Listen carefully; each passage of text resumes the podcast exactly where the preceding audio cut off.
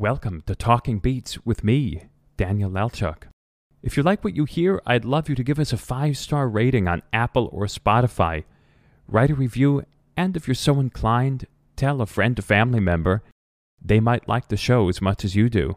Be sure to visit our website, talkingbeats.com, where you can find much more information about the guests, support the show in various ways, sign up for the newsletter, and be in touch directly with me. As always, the dialogue continues on social media at Talking Beats Podcast. I'm so glad you're here with me. Now, to the conversation. On today's program, legendary political philosopher Michael Walzer.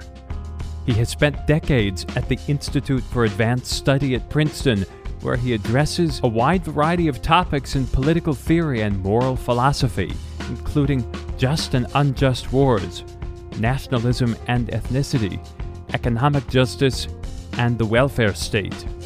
His books, widely referenced around the world, include Thick and Thin Moral Argument at Home and Abroad, Passion and Politics Toward a More Egalitarian Liberalism, In God's Shadow Politics in the Hebrew Bible, and Just and Unjust Wars A Moral Argument with Historical Illustrations.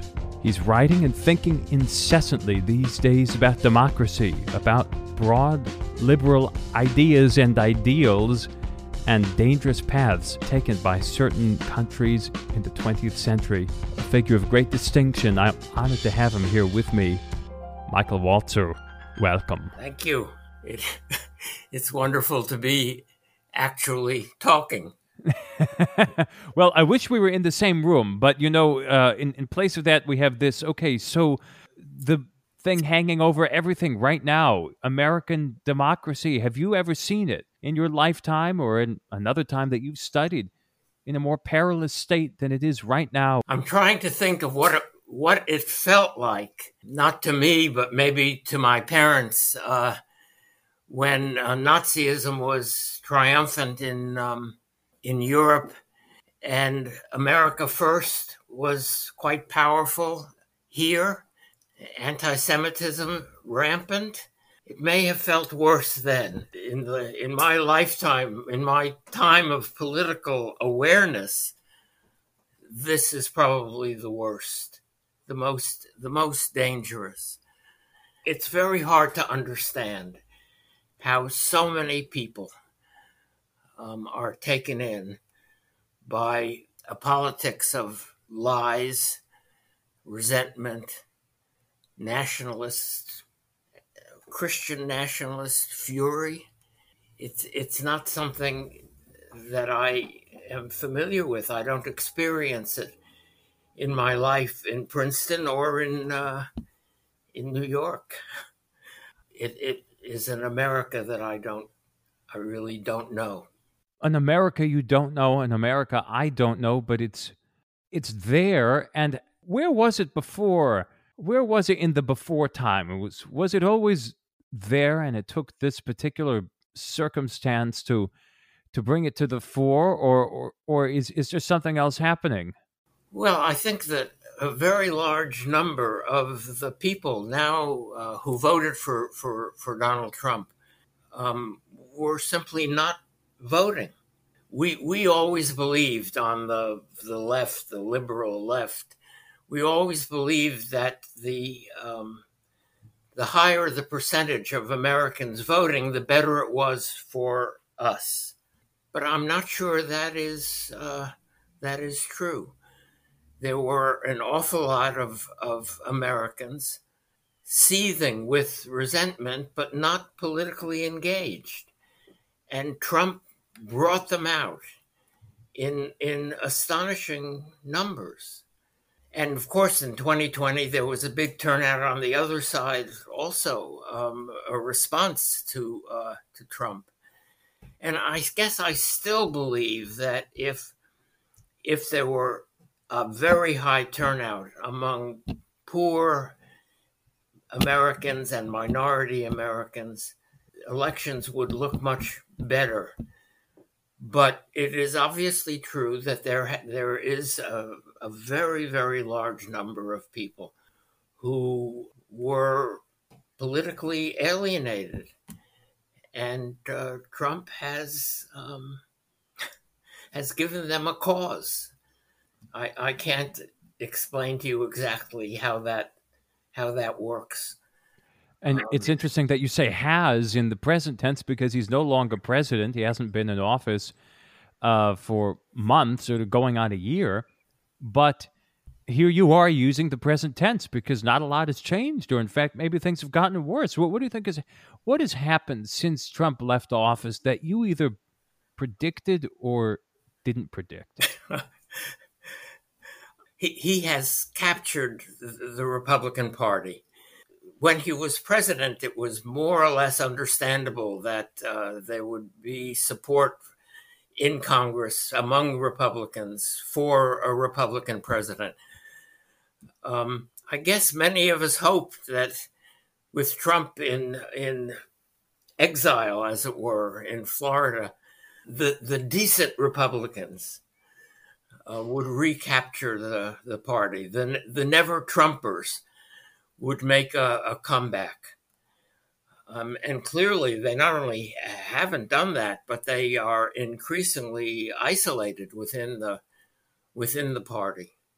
And I think there are now Republicans who would like to get rid of Trump and replace him with a more someone who looked better to uh, independent voters, moderate voters, swing voters, but who would have essentially the same politics. Uh, a Trumpism without Trump. I.e., Mr. Youngkin in Virginia. Yes, or DeSantis in uh, Florida. Uh, there are a number of um, of, of uh, people who think of themselves as uh, as as filling that role. Uh, maybe Josh Hawley, maybe even Nikki Haley. I've I thought of her as a, as a um, a Republican of an of an older sort, uh, quite right wing on social economic issues, but not not not committed to the politics of resentment, of um, of fear, of nationalist um, anger. But she has she has somehow, I think, so far at least, reconciled herself to that politics and even tried to represent it in her own in her own way, and that's that's disappointing. Is there a time in history you, you mentioned the rise of the Nazis, which is not not a, a, a pretty image to think about. But is there a, is, is there a time in history that, or or is that the one where where you, where you see such a cult of personality and such a, a wild um, dependence and I guess addiction to one person, no matter what he says? I, I don't know what people made of Andrew Jackson, uh, who seems to have been a kind of populist figure and I know that in my family, FDR was was adored, or even I mean, when when he died, it was a day of of terrible anxiousness and, and sorrow. But somehow, I don't think I don't think either Jackson or uh, Roosevelt inspired a kind of totally un- uncritical acceptance of every word they said without reference to, without regard for the, the real world. No, I think he, he is a phenomenon. He may have, there may be examples in Europe, but not, uh, I, th- I think not in American history. You wrote in an open letter recently with a, a, a group of Republicans and a group of Democrats, both a joint letter called An Open Letter in Defense of Democracy. It was published on October 27th, in both the New Republic and the Bulwark. So I wonder what prompted this on October 27th? What, isn't why then and not a month from now or on June 27th? Is what what is happening that we need to be aware of now that is turning the screws on this or on us? That letter was written by three three friends of mine, three people I know pretty well but I, I can't uh, tell you exactly why they chose that moment um, before the election, maybe in fear of what might be coming. I, I think that uh, at least on the part of the of a, someone like Bill Kristol, a, a, never Trumper, it must be a growing realization of um, that he has he has no political friends in the party where he spent most of his life, and and he he needs to find new friends, um, and these are going to be people, um, liberals, even even leftists, who are who are committed to. Um, not not just democracy, but to the the underpinnings of democracy, to uh, the right of opposition, to electoral fairness, to um, free speech. So I th- maybe it's just um, the moment has come. Um, all of us are sufficiently afraid that we have to uh, we have to work together. Some some excerpt uh, from the letter reads: "Liberal democracy itself is in danger. Liberal democracy depends on free and fair elections, respect for the rights of others, the rule of law, a commitment to truth and tolerance in our public discourse, all of these are now in serious danger. D- did you ever think, Michael Walzer, that you'd be at a point, and we'd be at a point where democracy and the basic tenets, sort of things that that we take to be true and we assume that everybody believes in, we I think assumed with a D that everybody believed in the ability for the more people possible to vote. We believed that once an election was over, it was over. We believed basic things, but apparently that's not true. So, did you ever think that you'd be at a point talking about such fundamental issues with such that are in such a delicate place? I never thought that I would um, I would be confronted by very, very large numbers of people for whom the factual world, what, what we think of as reality, has no force, who live in a, a, a mythical world of anger and resentment. I, in, in your list of, of, um, of things in danger, it's truth above all that worries me. Uh, the most because when we talk to one another, when we argue with one another, in the past, we've always assumed some kind of common factual base. We assume a world that we share and we share a certain knowledge of it. We may interpret some of the knowledge differently, but we share a basic understanding of what reality is and that that loss is more frightening than any of the others. We are accustomed to pretty violent or rhetorically violent partisanship in Amer- American history has been full of incident of efforts at, at radical gerrymandering and of efforts to um, exclude um, minorities from voting. We are familiar with campaigns for civil liberty and campaigns um, against discrimination, and uh, truth is uh, is something we always assumed. What were you doing before Trump came along? Obviously, this has probably changed the focus of what you write and what you study. But but before Trump was president, what were you doing, and how radically did his election shift what you wanted to look at? Yes, well, uh, I think um, uh, there were a large number of people on the the liberal left who thought that we, we were approaching um, a new era of of social democracy the New Deal is the American version of social democracy. It's a very moderate version. It's um, it's minimalist in many ways compared to, uh, say, Scandinavian social democracy, but it was our our version. Educate us a little bit. What, what exactly do you mean by social democracy, or, or our, our light L I T E version? A willingness to use state power in support of a more egalitarian society um, and increasingly now to use state power to deal with uh, the environmental crisis, or now to deal with uh, the um, the health crisis, uh, the pandemic. Uh, social democracy reflects a certain attitude toward collective empowerment and the state as the agency of the collective, acting against um, established hierarchies, uh, what used to be called special interests, on behalf of, of the people. And although Obama was a disappointment, um, he turned out not to be a, a lefty of any sort. Uh, nonetheless, his his election represented the possibility of um, a turn toward it's I, I, would call it the near left, not the far left, the near left in American life, which is a, the, a version of welfareism, a version of state action um, for for equality, and now, as I said, uh, for dealing with the uh, the crises of um, of uh, the, the, the global uh, the global crises of our time.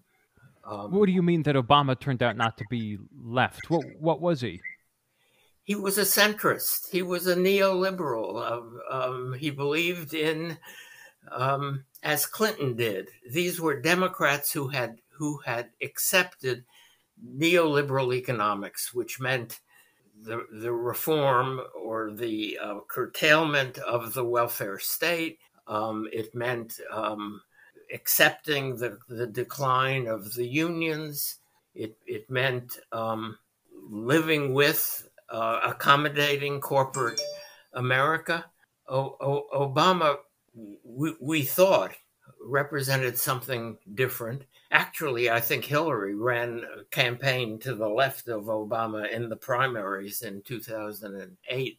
Her view of healthcare was a more radical view. That was one of the defining features. Uh, she favored a strong mandate for health insurance, and uh, and he did did not.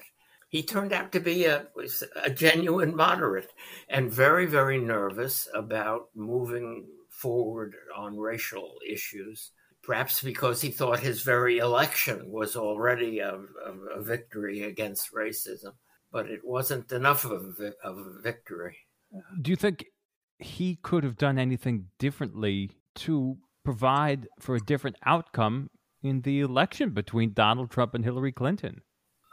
I, I don't know. I mean, we we were fooled by the polls, by our own uh, provincial view of America. I think certainly Hillary's campaign could have been, should have been a, a, different kind of campaign. She she walked away, as Bill Clinton had done, from the white working class. She walked away from unemployment in the in the Rust Belt. She didn't go there talk about what what might have been done to revive American manufacturing. I think uh, Biden has a better sense, uh, but it's it's late. Late. What, does late mean?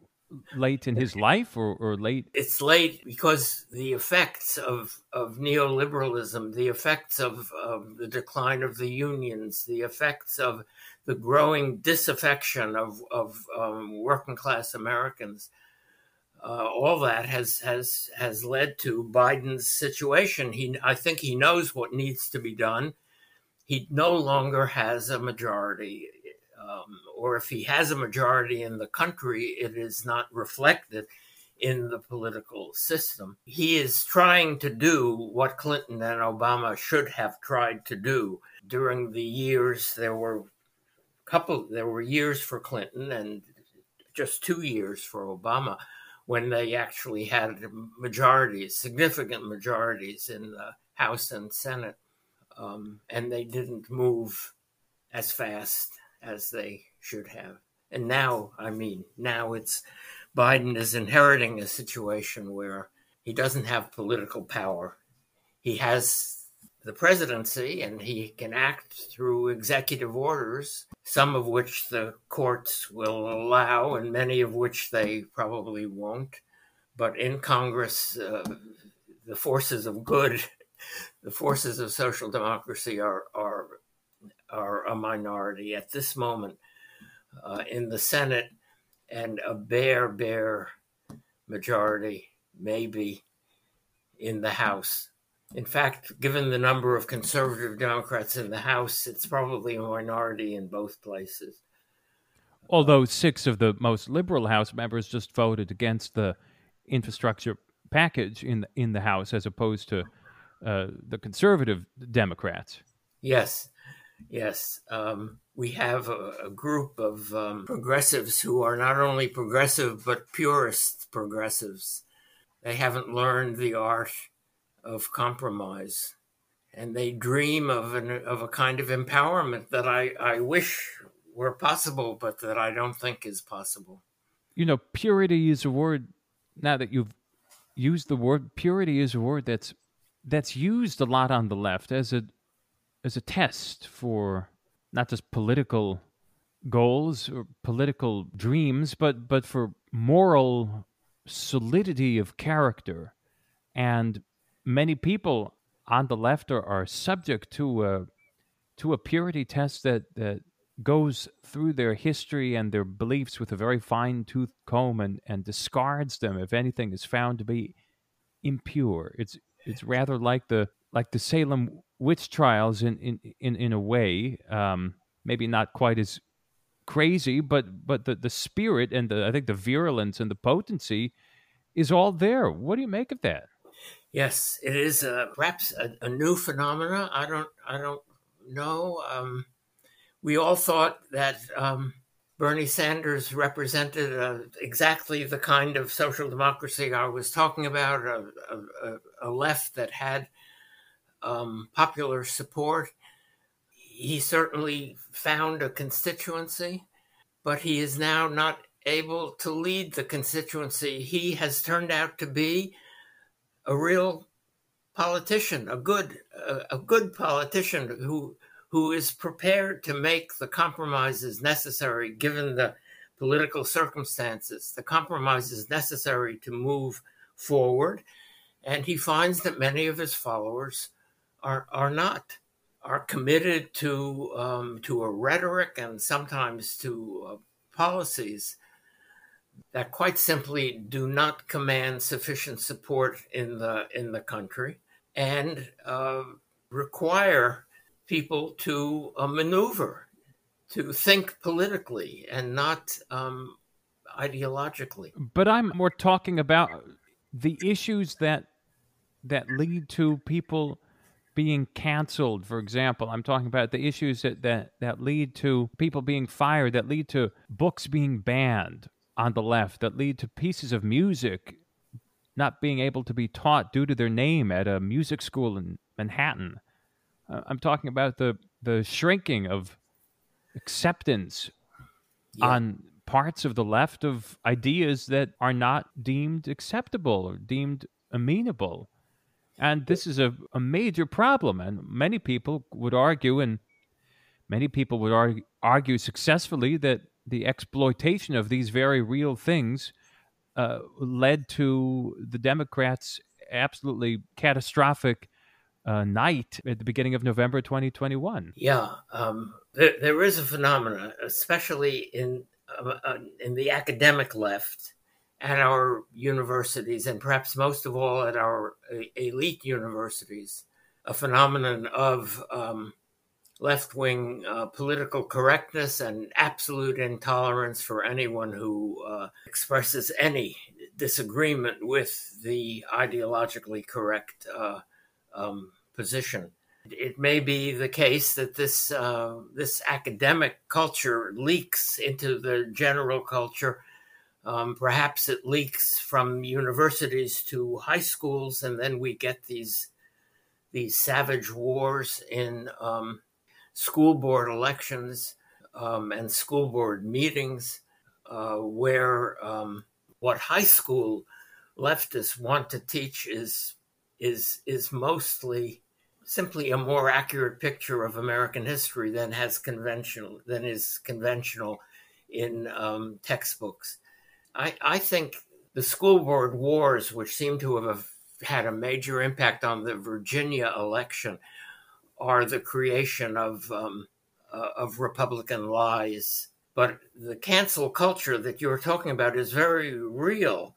I'm not sure it has much of an electoral impact. When the Democratic Socialism of, of America cancel a lecture by Adolph Reed, who is a good democratic socialist, um, because he prefers to talk about class rather than race. And the current doctrine is that race is what you have to talk about. That is terrible from the standpoint of the left, um, because Reed should be a welcome person to talk with, even if you argue with him. But he should be someone included in um, a big tent left, and to exclude him is is is is a crime against the left. I don't think it affects the uh, the national. It doesn't affect national politics. On the other hand, the the police, the issues around the police, uh, defunding, abolishing the police, that's an issue that I think has been disastrous for the for the left, um, and that is an issue where a lot of people on the left um, believe that if you aren't willing to say def- you aren't willing to use the phrase, then you must be ostracized, banished. Yeah, that's a kind of politics that. Uh, that is terribly destructive. I would argue, I, I would push back slightly on, on your idea that perhaps uh, a professor a professor's lecture being canceled wouldn't make its way down, but there's so many instances of that that I think it all goes into the Republican messaging and it all goes into the echo chamber and it all becomes talking points. Look, the Democrats, you know, liberal liberal Princeton won't even have liberal professor from Columbia talk. That's how dogmatic, that's how crazy the Democrats are getting. It's very easy to turn that into a into a TV ad, no? Yeah, I think it was um, it was Yale where he couldn't talk. I think he did come to Princeton. Okay, well, sorry, I I, I was I, I, meant to just name two generic elite yeah. institutions. No, I, I I I I agree. This is um, what is that all about, though? Literally, it is as if the left, having failed to seize power in Washington, has seized power in the English department or the or the politics department at this place or that place, and they are acting like commissars. They are acting as if um, they are in control and they want um, politically correct uh, speakers and only politically correct speakers. Um, you know, I grew up on with a magazine called D- Dissent. We we believed in argument. The the most um, the most widely read feature of the of our quarterly magazine was the section called Arguments, where we um, we presented disagreements, um, serious disagreements on the left people made arguments and responded to arguments and the, and responded to the responses. We had red lines, I guess. We wouldn't have published uh, Stalinists.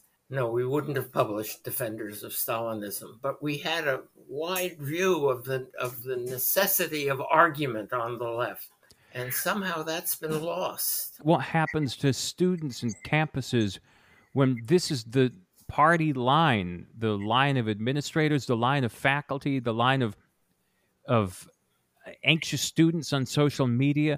What, what does that do to the ability to produce people who are going to be good citizens, civic minded people who can argue uh, effectively and listen effectively uh, and, and make rational decisions for themselves? It seems, it seems like it's a, a catastrophe.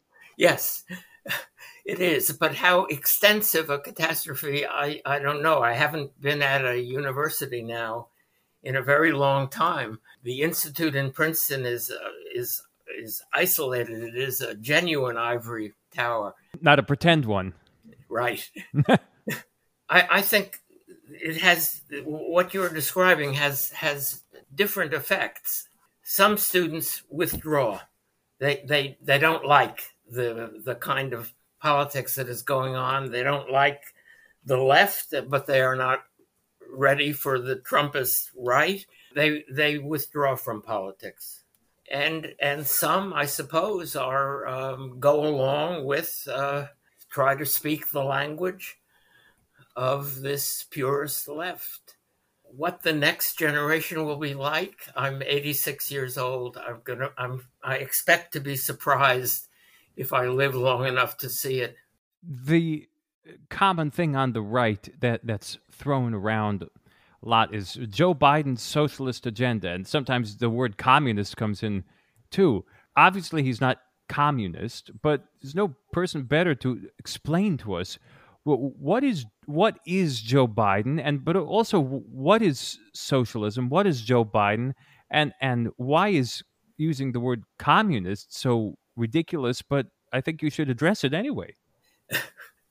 Joe Biden spent most of his life as a centrist Democrat, a, a liberal Democrat who uh, would have said he believed in uh, the New Deal, but was obviously prepared for the kinds of um, withdrawal uh, from New Deal um, commitments that occurred in the Clinton and Obama administrations.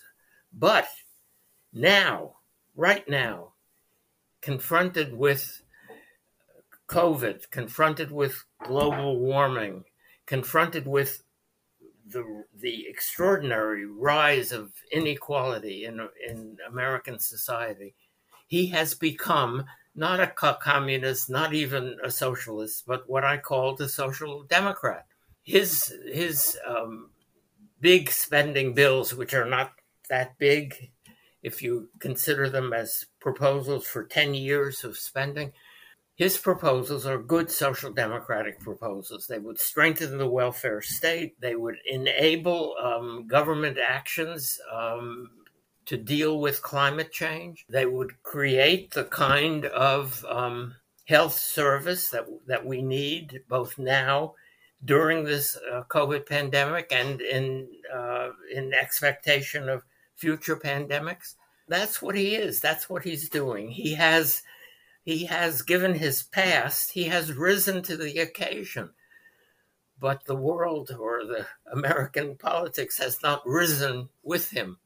What do you say to people who, who say, as they do often, well, he's bringing America down a socialist path? it is a path um, toward greater use of um, of collective powers, of state powers, for the sake of of um, of the common good. Yes, that is that is uh, that's the right path. I don't think it's going to lead to um, anything like what in, in Europe is called socialism. It will lead to something more like Labour England and or Social Democratic Sweden yeah, I think that is the the right road. I'm not sure we're actually on it, but it's where we should be. Michael Walzer, as you know, this program is called Talking Beats, and we always talk some about music. Um, and uh, everybody has a role that music plays in their lives. What does music do for you? Are you a music lover? And I wonder, in the pandemic, did you hunker down with a good record at home on the stereo? Or you know, there is a um, an, an, old Jewish joke. This this guy picks up the phone and uh, somebody says, "Is this the Rockefeller residence?" And he says, "Oy vey, have you got the wrong number?" so you hate music, okay? when I was seven or eight years old, my mother in the Bronx uh, took me to a music teacher, a quite ambitious music teacher, and we started with the piano. Um, and after a few months, she came to my mother and said, "It's no good. He's completely tone deaf. Uh, he'll never, um, he'll never play the piano. He's not going to be Rubinstein or Horowitz, or um, yes." so my wife takes me to concerts and I enjoy the concerts, but I couldn't tell you what's going on and I have no musical memory. Do you put on music when you're writing or when you're uh, walking No. around the house? Or? No, no, I don't. I guess the music we have sometimes listened to together would be 1940s jazz um, with Dizzy Gillespie or Charlie Parker, or even more the vocalists from that period, like Ella Fitzgerald or Anita O'Day. That's a music I can enjoy. Me too, and I would throw in Glenn Miller and Tommy Dorsey into that group too. Uh huh.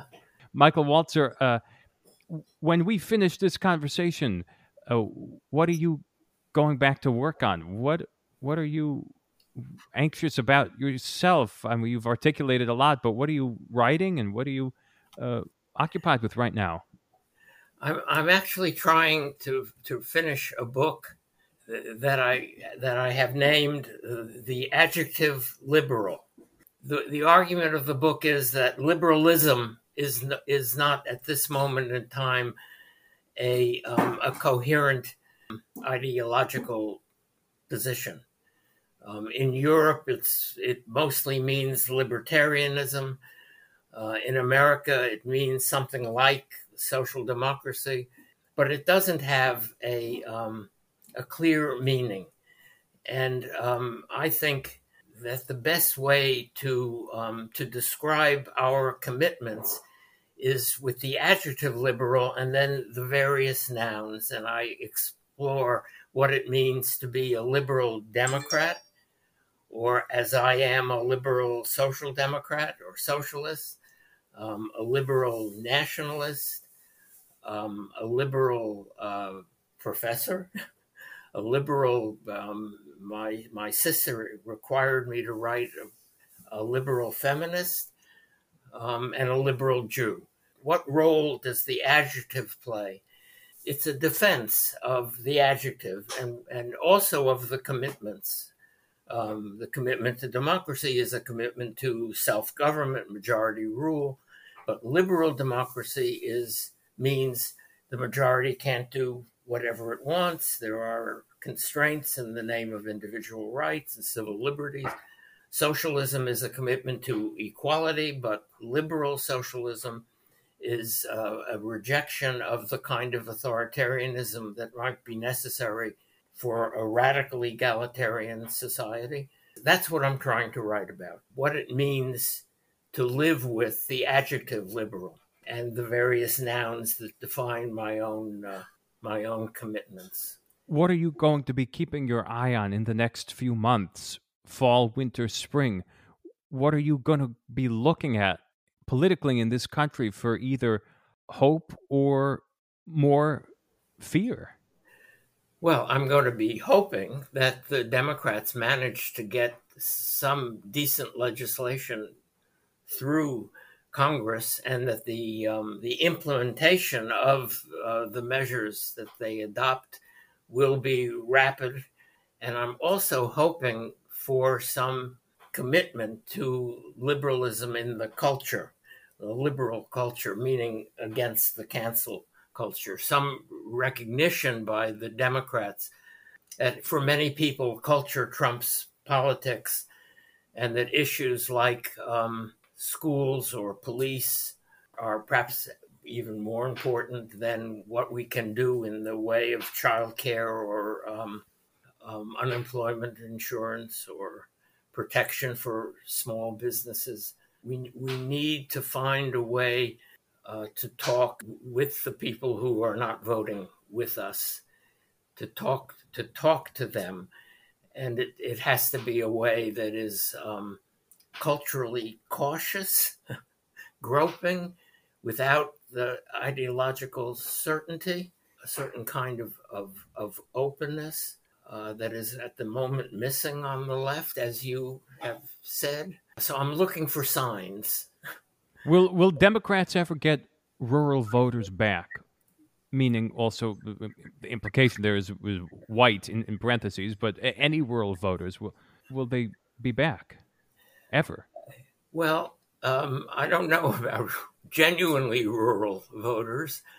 Small towns, um, devastated uh, old industrial towns maybe. You know, I, I grew up in, in after the Bronx in uh, Johnstown, Pennsylvania, which was a steel town. Bethlehem Steel uh, owned the town until the Union came. And then it was a Democratic stronghold until the steel industry collapsed. And there was a lot of unemployment and young people leaving. And in 2016, Johnstown voted two to one for Trump after being solidly Democratic since the since the 40s when the Union came. I think a lot of those people can be won back, can be brought back. Um, if you just pay attention to their life, the crises of their lives, and the resentments that, that the, the feeling of being left behind um, by the very people who supposedly um, were their allies, the people they voted for abandoned them. We need to find a way of talking to the people of Johnstown and other places like it. That was a small town, 70,000 people. Yeah, and there are a lot of places like that. Actually, Bernie Sanders succeeded to some degree in talking to those people. And there were a lot of people in the polls who said their first choice was Trump and their second choice was Sanders. I, I remember that those were quite extraordinary those polls, and I and I ran into people like that. They really existed. I mean, they they really were quite taken with Bernie Sanders. And people always ask this question, and you can't sort of know. But had Bernie been the candidate, would he have beaten Trump? And and uh, what if had Bernie been the nominee this time? Would he have beaten Trump instead of Biden? Uh, uh, but certainly Bernie connected to people across the political spectrum in a way that I don't think another Democrat has done in 10, 20 years. Right, right. But Bernie would not have won because the fire of the right, the extraordinary um, ability to use the media, the fire of the right was directed against Hillary and then against Biden. It was never directed against Bernie. It would have been. They would have talked about his his visit to the to a kibbutz in Israel. They would have talked about his what he said about Cuba in 19 God knows when, he would not have he would not have survived. I don't think um, in in an election against the Republican machine, but he would have lost a lot of middle class independents. He would have gotten working class votes that Hillary didn't get. Zoom out for us, if you would. Is what is the promise of America, and is America now living up to its promise and living to its potential? Well, nobody ever lives to their potential, um, and certainly no political uh, society. America's promise is the promise of, of, of democratic inclusion, of equal citizenship, of um, opportunity. Speaking as a as an American Jew, it, it it is the most hospitable place in the history of the Jewish diaspora. For all the anti Semitism of, of past and present, it is for Jews, and I think for many other people, a better place than any of the alternatives, um, but certainly not as good a place as it should be, um, and especially not for Blacks, Hispanics uh, at this moment. But look, we are probably if you just consider race, religion, ethnicity, we are probably the most diverse society in the world. And that brings a lot of problems, but it also is something to be uh, proud of. If more people had some civic pride and, and if more people thought a, a tenth as deeply as you do, I think our society would be a lot better off. But then again, that's why we can go to you. And indeed, Michael Walzer, I thank you very much. Well, thank you. It's been a lovely conversation. You've been listening to Talking Beats with me, Daniel Lelchuk. Don't forget to give us a five star rating on Apple, Spotify, or wherever you get your podcasts and write a review if you would. That really helps. The original music for this show is by Ronald Markham. The producer is Doug Christian. For more information, visit the website of the show, talkingbeats.com. Thank you for listening. This is Talking Beats with Daniel Lelchuk.